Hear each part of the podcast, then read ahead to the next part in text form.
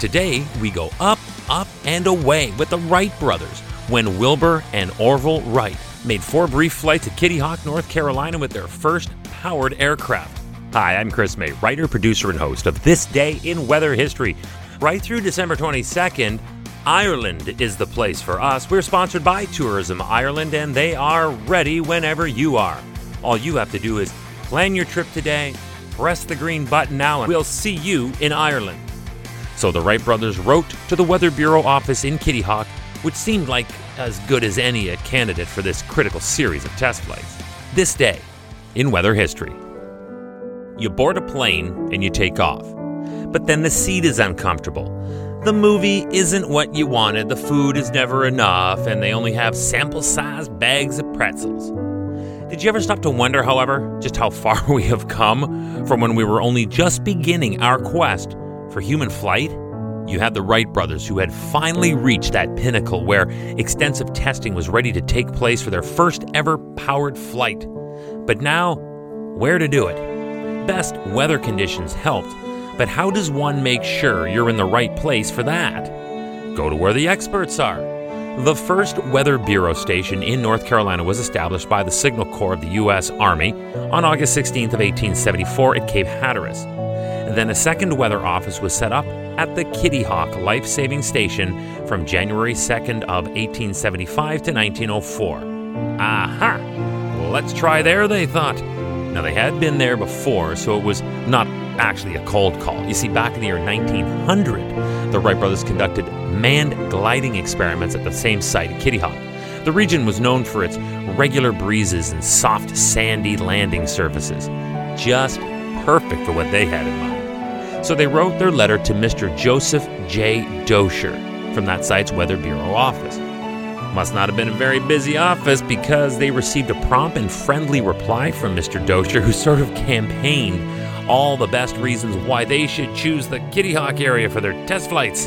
Sounds to me like, please, someone just visit me.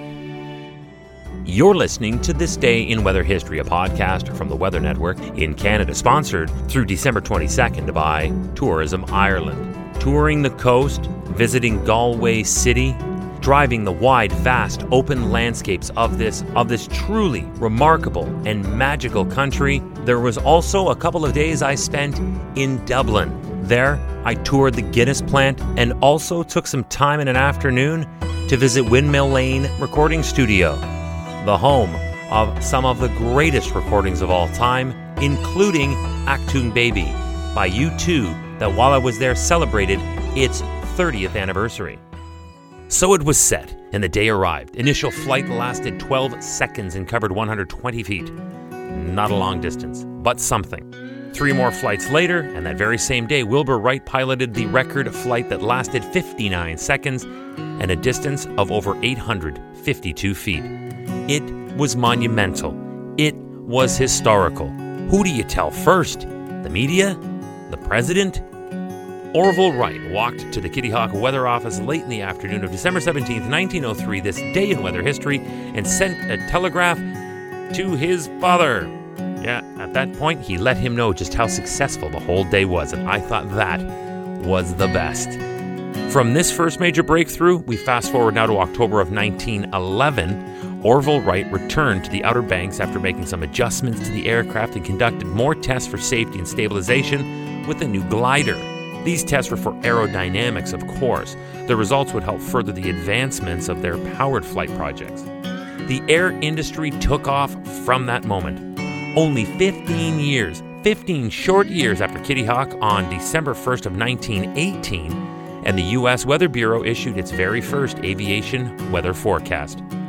This was now the dawn of a whole new mode of travel and commerce. So then, on May 20th of 1926, Congress passed the Air Commerce Act, which included legislation directing the Weather Bureau to, quote, furnish weather reports, forecasts, warnings to promote the safety and efficiency of air navigation in the United States. The Wright brothers chose Kitty Hawk based on the relationship that they forged with the Kitty Hawk National Weather Bureau, and thus was born the close tie that lasts to this day between weather and flight as a complementary science. from this day in weather history. Tomorrow is December 18th, and with only 7 short days till Christmas morning, we hit up a story about a killer cobra. It happened back in 1944 and struck a U.S. task force during World War II in the Pacific. On This Day in Weather History, with me, your host, Chris May. And sponsored by Tourism Ireland right through December 22nd. Remember that on December 21st, we have that special winter solstice edition of the podcast, but this told from the tales of 5,200 years at Newgrange.